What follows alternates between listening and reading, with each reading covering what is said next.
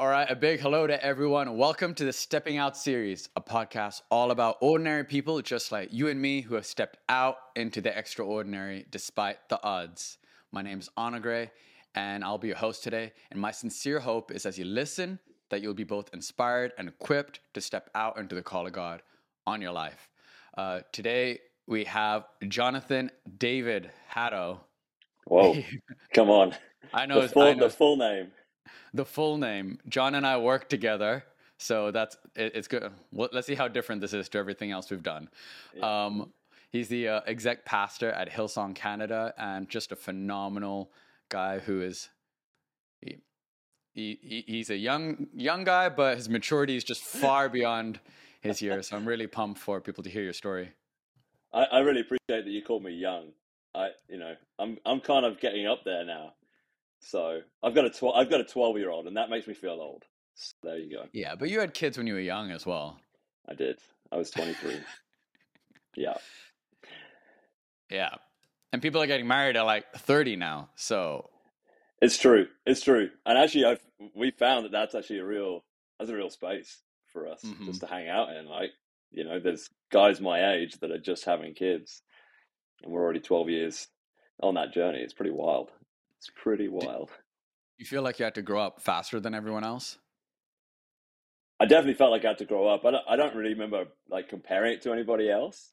I, It's just wild to me because we youth pastored for six years before I'm doing what I'm doing now, and so that, you know, uh, like being a youth pastor and like spending time with other people's twelve year olds, and now I have my own twelve year old, like this preteen like crazy world that I'm going into. So it's pretty nuts. It's one thing to minister to it; it's another thing to live with it. Twenty four Yeah, right. Because you can send them home at the end of the night. That's it. Fill, fill, fill someone else's kids full of candy and then send them home. Yeah, Yeah. that's right. That's awesome. Yeah, good times. Yeah. So with, with that, so I'd love to. I think it, it'd be really interesting to hear. So what is your what is your journey kind of been up until now? Like, you know, you've you've come into ministry and you're in the position you're now. But what what has the journey been uh, since growing up? I'd be curious to actually hear what your teenage years were like and growing up was like. And did you ever think you would end up doing what you're doing today? I mean, I grew up in church. Uh, my dad was a pastor. Um, so when I when I was really young, I remember my dad going to Bible college when I was like four or five years old. Hmm. He worked for Youth for Christ, now in Canada known as Youth Unlimited, and um, so he did that. And I always remember him doing you know youth conferences and youth talks and going into schools and doing assemblies, things like that. Just just trying to make the gospel super accessible for for kids. And then he went to Bible college. He was we were part of a church plant, so that that's kind of been a theme for me all the way through. It's just uh, Mm. you know that kind of emerging congregation space, and so I just grew up in church. I grew up going to youth, um, serving in church.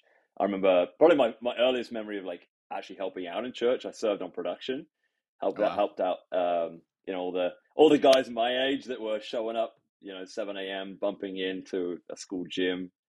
Um, they taught me a little bit of production and, and things like that, and and then yeah, like I grew up, you know, doing doing youth and things like that, getting getting involved and helping out, teaching younger kids, like especially in the junior high age group. And then I, when I left home, I went to I went to college in Sydney, Hillsong College in Sydney, and that was really, I think, for me where where the call became real. You know, like there was there was a season at Mhm. the end of high school where I felt like God really got a hold of my heart. I'd been a I became a Christian when I was twelve, but I kind of really wrestled with it through those teen years, junior high into high school, trying to Yeah. figure it out, trying to navigate peer pressure and you know how it is, right? Like when you grow up in church, there's just this these two worlds colliding, right? Mm. And It's pretty hard to reconcile sometimes, hey? it really is. It really is. And especially when your dad's a pastor and he's coming into your school to do assemblies, like that's Oh, pretty nice. wild. Oh, wow. How big was your You school? Uh, so my first high school was about 13, 1400 kids. So it was pretty, pretty good sized school. Um, but then when we moved, we moved to a different part of England. My dad took on a different church. Um, not as many people knew. He didn't come into that school very often. Um, but by that point, people were asking, "Oh, like, why did you move?" I had an accent again a theme of my whole life is having had an accent wherever I've gone, and so people are always asking, "Oh, like why did you move from where you are to, to where you are now?" Right, and Mm. um, so there was always that church piece in there. I was always pretty open about it. It didn't really bother me. Um, Mm. but yeah, so when I graduated college, I you know I actually had met um, my now wife Ange. She also did college. We met in Sydney. She's from Canada. I'm from England, and we um, we were actually in Sydney. We were walking around a park. We were really praying. We knew we were going to get married. We were praying about where we wanted to settle, where we felt like God was calling us to settle, and we felt like Canada was the place. I'd Mhm. never been here, so that was pretty pretty intense for me to kind of come here for the first time, and um, we were going to get married here, and we just kind of got involved with the church that she was she was from before college, and Right. I I couldn't work. I didn't have a work permit at the time, so I was just volunteering, basically volunteering full time Yeah. with the youth pastor at the church, and just got involved there. Um, and yeah, it just kind of took off. Like it just went, you know, uh, from there. We always had a connection with with uh, our pastors, Damien and Julie. Like we'd known them in Sydney. We Mhm. spent time with them, even when we were youth pastor. And if we had a Sunday off, we'd come be a part of what was then Vantage Church, the church that they'd planted. And um, and so when we felt like it was a change of season for us, uh, Mm. they were actually one of the couples we reached out to and said, "Hey, like, Mm. what what do you think? Like, give us speak into our lives a little bit. You know, give us a bit of wisdom." And Mm. it just felt really clear. Like, okay, this is where we need to be. We need to be with with them, building church with them. And so yeah, it's been a bit of a bit of a roller coaster for the Mhm. last what like fifteen years. Really Yeah. crazy. Yeah, I think the interesting thing about chatting to you versus someone who may be in their 20s right now is you've done a- a change in season, right? Yeah. Versus before you were in Woodstock, now you're here in Toronto. How do you know when it's time to change season? Hmm. Like, you know, there there is like uh, it, it feels like, you know, you're called to ministry, but now it's like, okay, now like like like let's get into the nuances of what it looks like and which uh, church you're aligning yourself in, which leaders you're aligning yourself in, the location and all that stuff. How do you know when it's time to change season? Yeah, that's a great question, and it's a it's something that we wrestled with for, I would say, probably eighteen months to two years. We, when we moved and, and we actually planted ourselves, we really felt like the word that we had from God was to go and sow our lives in at this this other church, which is a pretty significant word, right? When you feel like, okay, this is what I'm building Mhm. my life on. Um, and obviously that means putting your roots down. It means staying faithful, being consistent, and and in general, that's kind of that's always been a theme of my life. It's like I don't I don't tend to like flip between different things. Like I if I'm there, I want to be there. Um, Mm. And I've always just sensed like if if it's going to be a change of season, that rather than you know what I feel like, it's actually going to be you know has has God called me to move on? Have I Mm. have I sensed something different? Uh, have I sensed like a you know a release in my heart and a, and in my Mhm. spirit to actually move? And and so there was the very very real dynamic of what we were walking through in that in that previous season as youth pastors. Um, we had grown a lot. Like I'm really grateful for that season.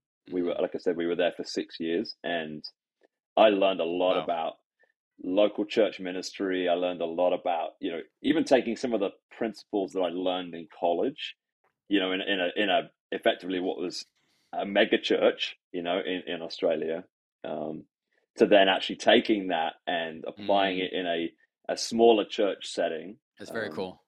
Yeah, for context, it was probably around, when we moved, it's probably around 400 people. hmm Um, and so just understanding that it takes time to build credibility in a space like that. It takes time to really filter through the things that you've learned to actually then Mm. um, apply them in a in a in a different context. Um, hmm so we we learned a lot about ourselves. We learned a lot about our ministry, what it is we were good at. We got experience. I got experience on a smaller scale, preaching and things like that. Yeah. One of the things that we really did sense though was that we'd hit a we'd hit a bit of a ceiling, and I think sometimes that happens, right? The maybe the leadership over us, or just you know the pace at which we are growing. Or how we are willing to grow. Especially you've got that kind of growth mindset. Not everybody has that, and I think Mhm. that's that's important to recognize. Um, but but from a place of humility, and so I think it's important to understand like there are going to be times where you, you you know you do seem to hit that ceiling, and so then the question is, what do you do with that? Right. Um, and so for us, we really wrestled with it. I did. I didn't just kind of throw in the towel and be like, "Well, I'm out." Um, so we we really sought counsel. Uh, we really went after like the advice of people in our world. So we reached out to, like I said, the, to Damien and Julie Bassett, um, who we had done we'd done some life with from a distance, and we they were people that we really trusted. Um, there were a couple other pastors that you know were really making a significant difference in in that kind of southern Ontario area Yeah. that we had again our, our paths had just crossed and so we reached out and i just sat down and had coffee with them and I just said listen like this is where we're at. And actually it was interesting because one of them uh, so obviously the, the bassett's were lead pastors um, one of the other people was a lead pastor then the other person was an executive pastor. Hmm um, and then i also reached out to a guy who um, is pretty pretty high up in an insurance company in canada like uh, executive level. And so just kind of trying to get a broad sense of like what is what is leadership what is the leadership experience supposed to look like at this you know Mhm. at this level? What what is it you know am i being and i'm the biggest question was am i being am i being fickle you know by, by wanting to move am i am i actually have i done you, you know what's necessary in this space Yeah. um, Right.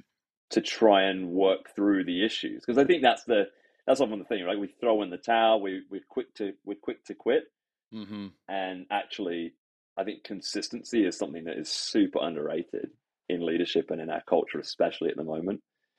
Um, and so for me, it was just really wrestling with those conversations, and so it took it took probably took probably eighteen months for us to really Wow. figure that out. Um, and and and, Do you feel and like if you, you you know prolonged it, or it was appropriate amount of time? Um, I don't know if I prolonged it.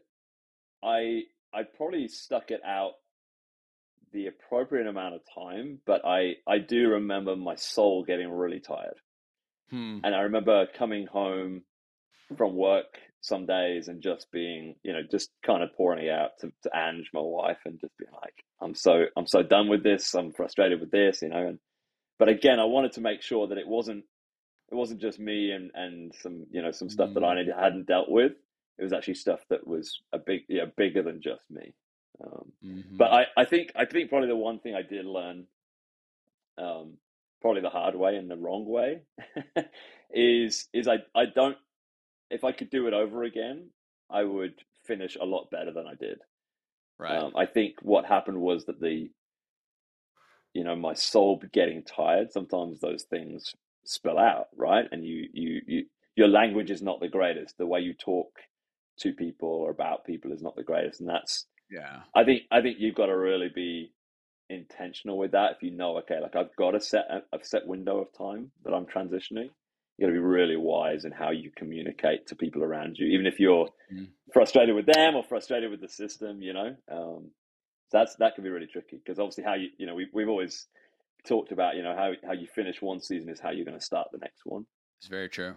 So if you if you burn the bridges in the last season, um, you know it's not super helpful for the next season. Hey, I hope you're getting a ton of value from this podcast. If you're watching on YouTube, would you like and subscribe? If you're on Apple Podcasts or Spotify, would you rate, review, and share this podcast with your friends? It would mean the world to me and it helps the word get out. Now back to the show. Yeah, because it, it it's such a tough thing transitioning because I think sometimes you can try running away from it. It's that it's that quote, right? Like wherever you go, there you are Yes. and it's and it's you you go through life and then you find out it's like oh i've al- always had really crappy housemates yeah. they're like mm, or i've always had really crappy relationships Mm. i mean i wonder who's a common denominator in all of this right it's your selection it's and, and so it's it, it it is interesting right like actually dealing with your stuff quite fast uh, and being slow to run away from situations. Um, because yeah, you could definitely make the transition and be frustrated at this in a in, in a church, for example, uh, if you're under someone's leadership, and then suddenly go to the next church and be frustrated about the same thing and not realizing there's actually stuff in your own life you need to deal with and Mhm. maybe we're the problem, right?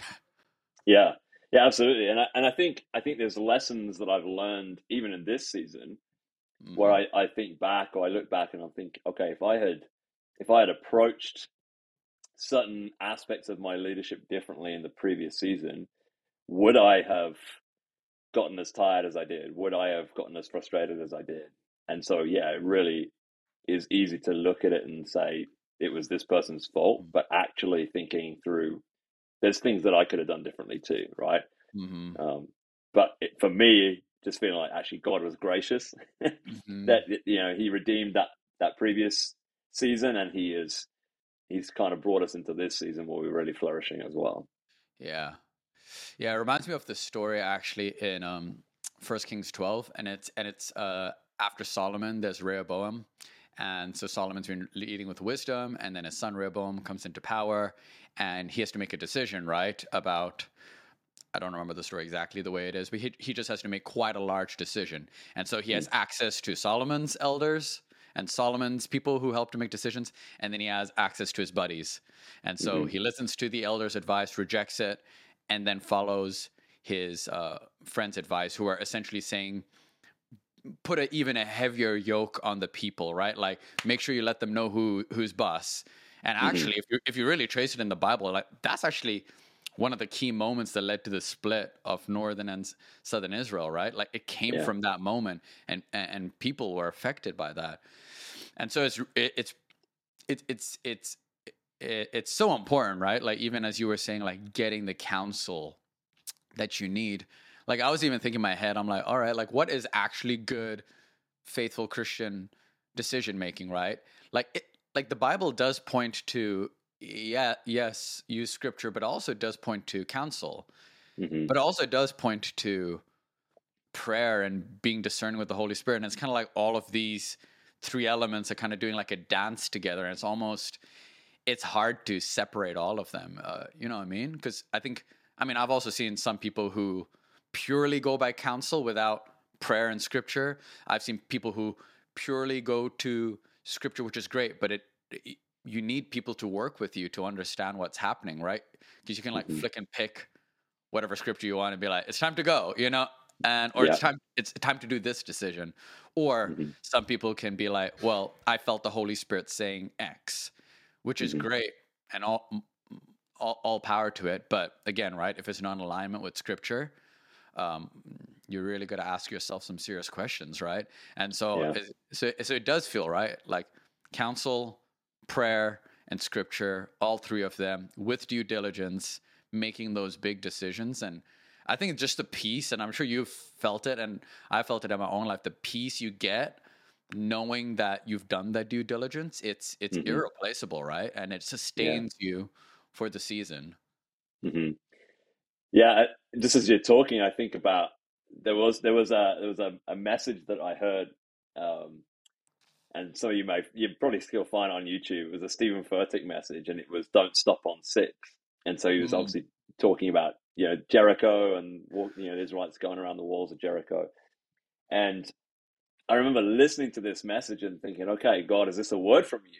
Because I'm in my sixth year of youth ministry. I'm at you know, sixth year of, of being in this space, um, you know, and and so the timing of hearing that message, it actually, it really caused me to test to test my own heart, right? Like, i i is this actually a word from God? Um, and I remember, I remember really wrestling with that, and and I think sometimes it's easy to put all the weight on one one thought or one scripture or one person's opinion. Mm. And at the same time, what it began to cause me to do was to think through. At the end of the day, the decision is still mine. Yeah. And I think sometimes what we do is we make a decision, and then if it goes south, we blame God for it, or we blame somebody else for it. Yeah. Right. like we were saying before. And what I began to realize was that even if even if this was a word from God, in my heart had I already had I already transitioned, had I already moved. It, the season hadn't changed yet, That's a good but point. sometimes I think what happens is we leave in our heart and we don't you know we're we're already checked out. So we we're praying, Mhm. we're praying, we're saying, okay, God, like help me make this decision. But actually, we've already made the decision in our heart. We've already felt that. Okay, like even if I stick around, I'm not going to be here fully present. Um, and I think at that point, it's actually healthier to to maybe sometimes move on because if you if your heart has already checked out, um, what are you bringing to that space? And and it, you, I think you can realign your heart and you can realign your spirit Yeah, to a totally. point. Um, it is doable if you do the hard work and you you really you know get it right. Um, but I just really me- remember in that season, it really it really caused me to ask, okay, like, am I sticking it out for the sake of Mhm. what I feel like is God saying this to me, or am I sticking out because actually I want to be here? Yeah. And and so what I realized was I was thinking about, you know, that that that whole idea of whether you turn to the left or to the right, you know, God God's with me, right? God's God's It's blessing, going to bless me, um, and there's going to be I'm going to experience His favor. And so one of the one of the pieces of counsel that we really got was from uh, from this guy who was an executive pastor, and he'd also been a um, he used to work for for RIM, uh, you know, making Blackberries, and but he this guy was like a gun. He was he would look after a bunch of their top top 100 uh, Mhm. accounts, and so he had that experience in both the business world and in the and in the and in ministry. And one of the things he said to me he said, if you make a decision, especially as a married couple, he said, if Mhm. you make a decision, make sure that you and your spouse are on the same page. Yeah. He said, even if you if you make a decision and your spouse is not with you, and it and it goes south, you're really on your own. But if Yeah. you make this if you make this decision and it's the wrong decision, but you've made it together, at least you're falling together. You're failing together. God is, you know, there's there's a unity in that space. Um, and actually, I think there is a lot to be said. And again, I'm speaking to married couples, but Mhm. but um, I think especially for guys, you know, we just we don't we don't always make decisions the way that our wives would make decisions. And so Yeah. one of the things I remember being taught was actually our wives tend to be a lot more discerning about certain things. I think I, think, I forget who it was. I mean, maybe Lee Burns, someone like that. He said, "Oh, like women have a flicky switch, and they just they're just aware. They're aware of certain things. They're just they're sensitive to certain things that we maybe are not as guys." totally. And so that was, you know, obviously having my wife in that mix was a really big hmm portion of that counsel as well. But, um, but yeah, it's definitely, it's definitely owning your own decision as well, Mhm.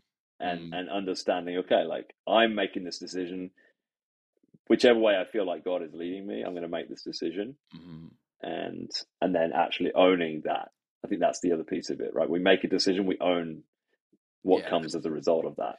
Yeah, you know what's really interesting about that is um, I think even before moving here to Canada, and I think uh, I don't know if it wasn't from San Francisco as well, but you know I felt a bunch of like external pressure, right? Like you know you get the counsel, you hear a couple of different opinions from people you trust, um, and I remember my therapist saying. Uh, and I was like, I just don't know what to do because it feels like, you know, there's conflicted opinions and uh, you know you know like sometimes it is not always as such a clear consensus right it can still be awesome whatnot but he says you know Anugreh, this is actually part of growing up and being a man like actually making a decision yourself and owning it and i actually Mhm. remember even with um, a previous relationship i had there was a whole bunch of conflicting stuff on it. But really, at the end of the day, the only person who has to live with their decision is you. Um, That's right. and it's it's it's such it's such an interesting balance and nuance because yes, you want to listen to uh, counsel. Like I um, even when you think about the story of David, right? He got, I think it was who was in power, power before Saul was in power before uh, David, and he was essentially saying, "Don't go fight Goliath." He actually denied the counsel, so that's such a interesting extra nuance to it, right? Yes. uh, and he was told by people not to go, and so it's it, it's just such a like life is just so full of discernment, right? And so Mhm. yes, you you pray, uh, you you you seek the scriptures, you ask for counsel, you get alignment. Uh, well, I feel like the the the spouse piece feels pretty um, unbreakable more than anything else in in my Mhm. opinion. Um, but then it's like you really just got to make a decision and Mm-hmm. especially i felt like for us people who are in our early 20s like that is literally a part of growing up like i don't know if your parents are going to agree don't know if your closest friends are going to agree you just got to own the decision but of course in a Mhm. very respectful and thoughtful way and i love the fact that you took a good amount of time to um, make that decision hmm Yeah, I think the the alignment piece is is really is really crucial because I think so I made I was making this decision around 27, 28, and I've seen a lot of a lot of late 20 somethings go through this same experience. You know, like I thought, you know, sometimes again when you're going through it, you feel like I'm the only person ever going through this. yeah But I have seen a lot of 20 somethings go through it at the, you know, that 27, 28, maybe 30 because I think what happens is that you you know you come out of your you come out of your teens and you're just supercharged. You're ready to take on the world, right? And then you're you spend those first kind of six seven years, uh, you know, maybe it's at school or you know really understanding, trying to understand more of what you are created for. And I think there's an element there where you start to then put your roots down, and you're like, okay, where can I where can I really make a difference? Where can I really push forward in in this? Because you're about to enter into a season of your life. And this is not true for everybody, obviously, but but you're trying to you're, trying to enter into a season of life where really through your 30s into your 40s you're gonna you're gonna actually have a significant impact. There's a a space there, and there's a Mhm. maturity level. Again, I know I'm speaking to mainly to guys because that's obviously my experience. Um, but I think there's that post 25 maturity that sets in that maybe is starting to fuel our thinking a bit more. Mm, And so for me, one of the things that I really went through was actually having to learn that if I'm in a, if I'm in an environment like an organization and the I, I don't see eye to eye with the person leading that organization, it's not always an issue with the organization. Hmm. And I think that's you know there's there's something to be said there, and this is probably one of the one of the lessons I learned from that season. Like I said before, you know, I don't think I did it the best. I don't think I failed it in completely, you know, but there was definitely things I would do differently. Um, but one of the things that I I did was I actually sat down with the leader of the organization as best I could, and that's not always obviously that's not always an option if the organization's huge and you're not always Yeah. you know direct report to the person that's leading. But I was in that space. I was able to sit down with the lead pastor and and really chat through. Okay, here's here's where I'm struggling is mm, I, I want to be able to to give my energy to this. I want to be able to align myself with this. Um, but here's here's where I'm struggling. What do you see? right. What do you see? And and as I went on, I mean, for me, it was it was a very different church to what I'd grown up in. So I began to realize this is not this is not a preference preference thing. It's not preferential behavior that you know was was separating us. Actually, some of it was coming down to theology, right? Right. And so I was beginning to realize that maybe the things that had been put into me as a young guy, some of the things that had been put into me through college, had actually caused, you know, they'd, they'd affected my my DNA, my leadership DNA, in, in a more substantial way than I had realized. And so, Right. what I began to learn, what I began to realize, is that if if I'm not in agreement with the organization and the culture and the DNA of the organization, that actually I'm the one that needs to move. Mm, And I think sometimes what we do in those late 20s years is because we're very cause driven. And this is, you know, there are definitely times where the organization needs to shift and the organization needs to move forward. Um, but I think you have to you have to really do that deep work of figuring out who who am I? What is it I've actually been called to do? What is my belief system? You know, and again, a, a lot of what we, a lot of what makes us who we are is woven through our right. through our past, right? So it's something I've always noticed. Something a super simple example for me, but I grew up in England, very little ice, very little, you know, no nobody ever played hockey, Yeah. and yet I just had this like curiosity around ice hockey. Like I was like, I would, you know, they played, they showed one NHL game on a Sunday night at 3 a.m. I would stick in a, you know, VHS, a uh, tape into the VHS. I would record that and I would watch the hockey game. And I bought skates and I played, you know, shoot pucks in my driveway and things like that.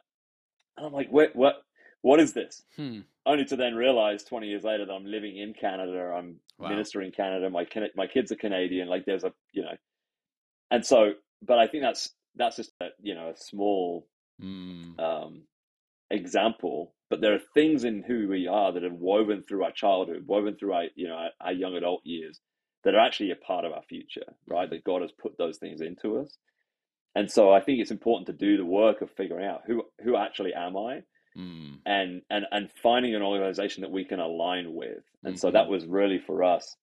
It was a telltale for us that whenever we took a Sunday off where we were, we came to be with pastors Damien and Julie. Right. That that they represented a culture that we understood. That we were like, I like this environment. Yeah, I want to be a part of this environment. Mm. So in that season of transition, it was like, you know, you really wrestle with it, but then all of a sudden you make the decision. You're like, this was this was a this was a no brainer. Like, why didn't we figure this out right at the beginning? Um, but I think we had to learn some things through that season Mhm. in order to get to the point of being able to settle it in our hearts when we did move. Mm, yeah, very good. Um, yeah, uh, I want to I want to transition a little bit. I had a someone actually um, inbox me and ask this, but I want to ask you instead. This person said, "Would love to hear your thoughts on rest and what that is for you. I re- really struggle with getting things done before my Sabbath, plus balancing friends and introvert time." Wow.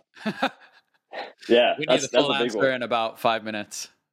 oh my goodness. Okay. Um, I think again, I would say this is something that I've really, I've really wrestled with, and I've really had to learn, and still learning. Mhm. Um, I think, I think sometimes when we are performance oriented, performance driven people and leaders, we actually have a really hard time shutting off because we feel like our worth is attached to what we do. Mhm.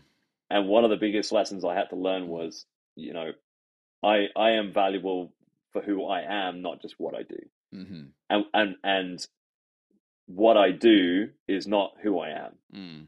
if that makes sense. So my worth, my value before God, my worth, my value before people actually comes not at not in conge- you know connection with the things that I'm able to perform uh, as a Mm. as a job. And so for me, that was a real learning curve.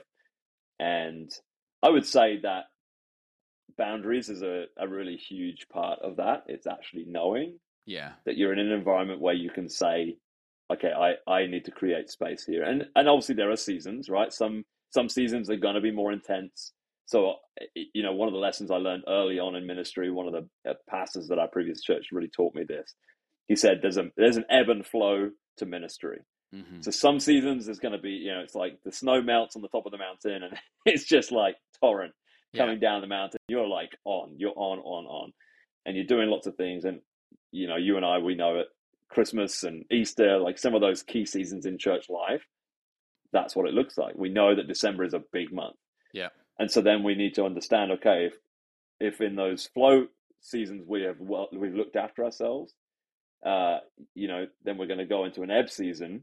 Mhm. It's still important to look after yourself, and vice versa, Yeah. right?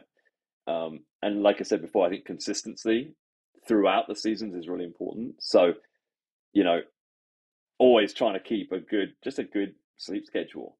Yeah. You know, eating eating right, working out. Like the, you and I talk about this stuff all the time, right? But Yeah. it's it's things that again go underrated or underspoken. I think in a leadership environment, and actually, it's the things that really do make a great leader. Is if you can if you can look after yourself Mhm. and you can learn how to what what what your limit is you know and i shared this at our you know with a bunch of our leaders uh, last month but um you know it's important to to be able to say no to the right things so you can say yes to the right things Yeah.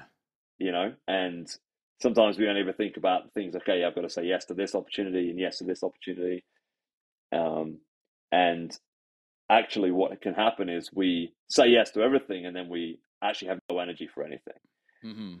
Whereas if you can pick those things that actually you are the best at, or Yeah. you know, again, I've got three kids, right? We went through a season of youth ministry where you're, you know, you're raising, you're trying to raise kids, and you know, you're raising, helping raise other people's kids. It's it's it's a lot. Mhm. It is a lot, um, and so you really got to create that margin. And I, I talked about the idea that a lot of us run at 100%, right? We pack our schedules, we pack, Yeah, right.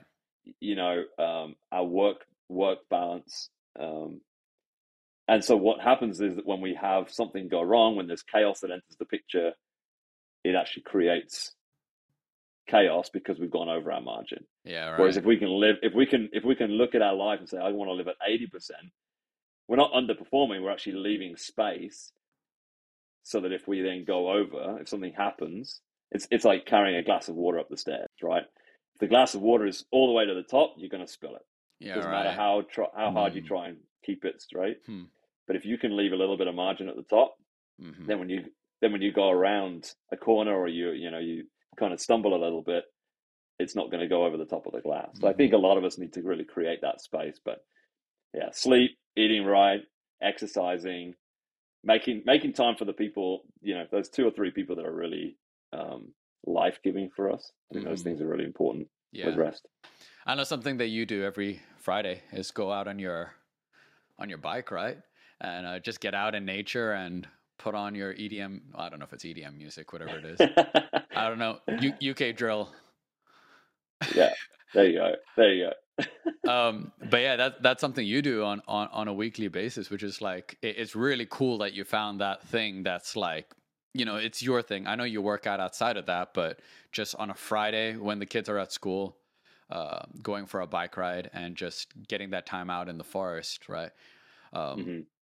yeah, it's, it's incredibly important to try finding that that space for it. I think actually one thing that you and uh, Julie Bassett, who is our lead pastor at Hillsong Canada, told me, and I, I think at one point I, I had multiple nights of just church related things.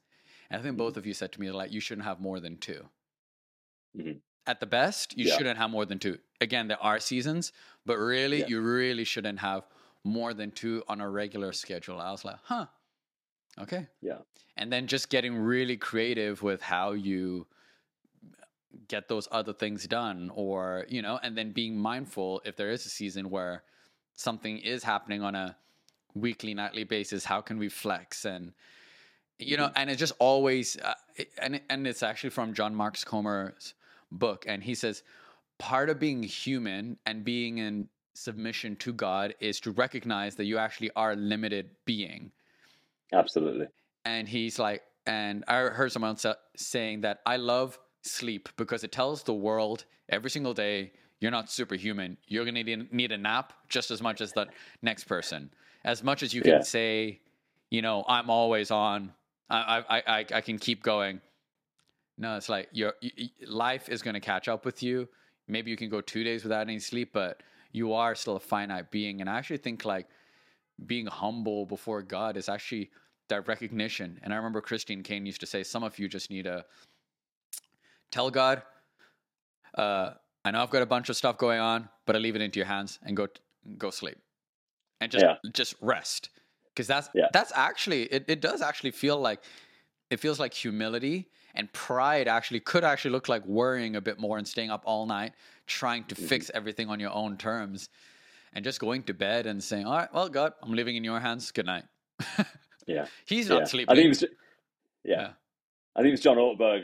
Uh, he says, I think it's in the life you've always wanted. He says, yeah, sometimes the most spiritual thing you can do is take a nap. it's so I love that so much, right?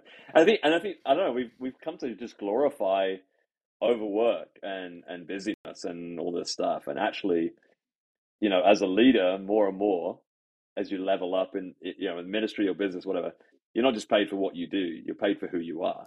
Mm, And and, wow. and if you and if you destroy who you are, what you do doesn't matter Mm, because you're gonna you're gonna burn all those bridges anyway, right? So yeah if you can take care of your soul and actually bring the best of who you are to every situation, you're going to you're going to see the compound interest of those those decisions and those conversations and those you know different things that you're involved with.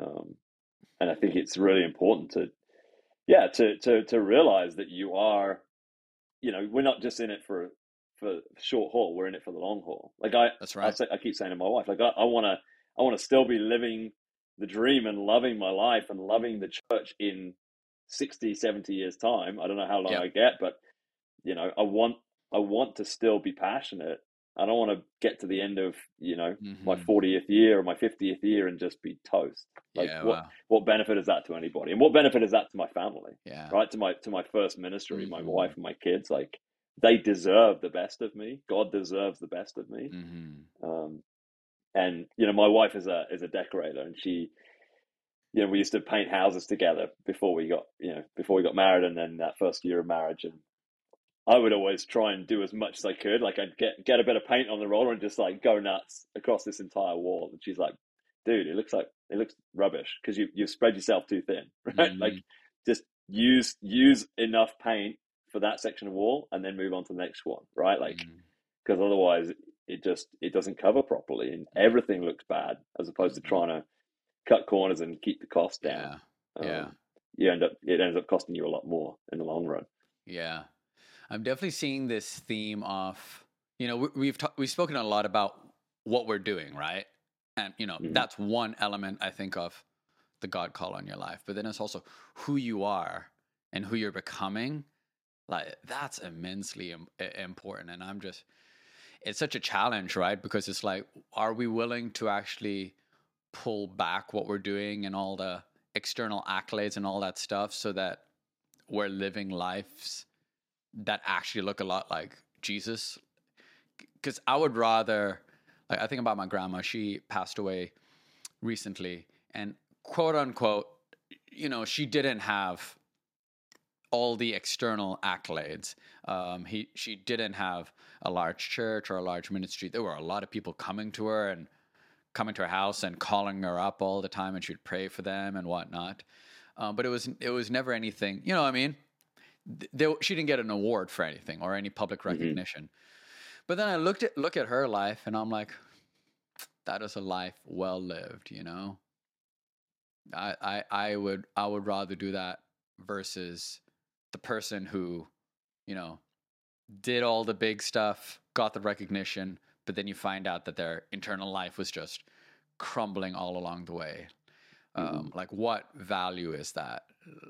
You could, you could have spoken in every country in the world, um, but then if you come to the end of your life and then, you know, it turns out that it was your internal life was a mess the whole time. Mhm.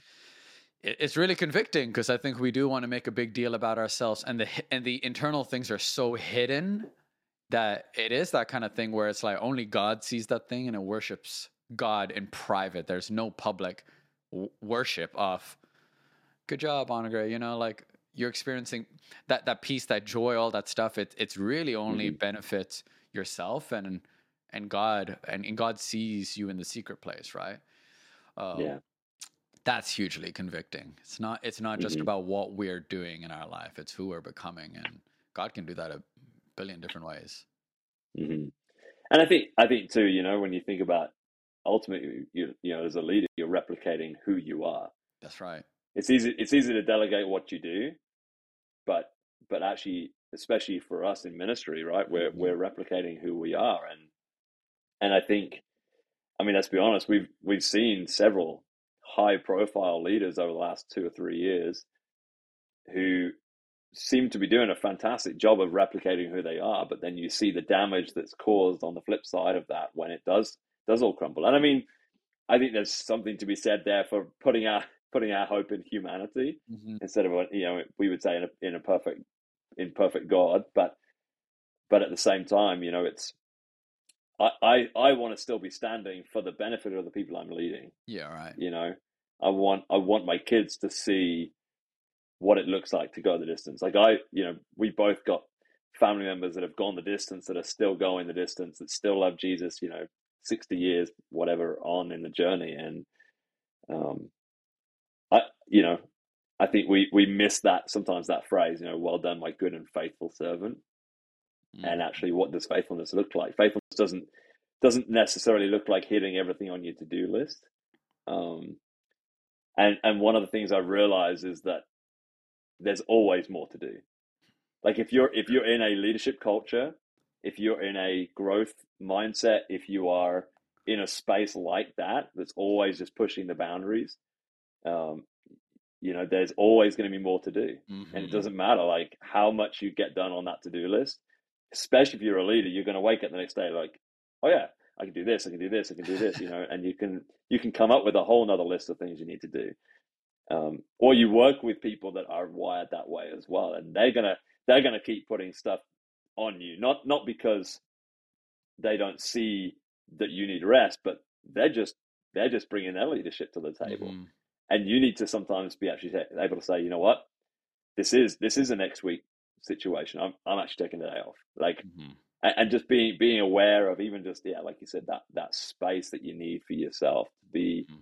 I think I just think it's fascinating that what's the first thing that God does for humanity, right? Mm. He gives them a day off. Yeah, wow. he just he's like, no, you, I'm going to create you into rest. Yeah, he, wow. he, makes humanity on the sixth day, seventh day, God rested. Mm. So he's not saying, okay, like now you've got to go and work hard. Like if, if God has made us, he's also created us yeah. to actually just, to, yeah, like you said, to, to realize we are finite yeah. and that we're not, we, we do need that space and that rest. Yeah. Awesome. Thanks, Jon. That was brilliant. That was really good and really helpful. It was a good reminder for me as well. And for everyone listening, I, I, I pray and hope that it, it was helpful for you. Appreciate mm-hmm. everyone who watched or listened. Um, and we'll see you next time. Thanks so much. If you're looking for more stories that'll inspire you to step out into the call of God in your life, why don't you check out this podcast right here?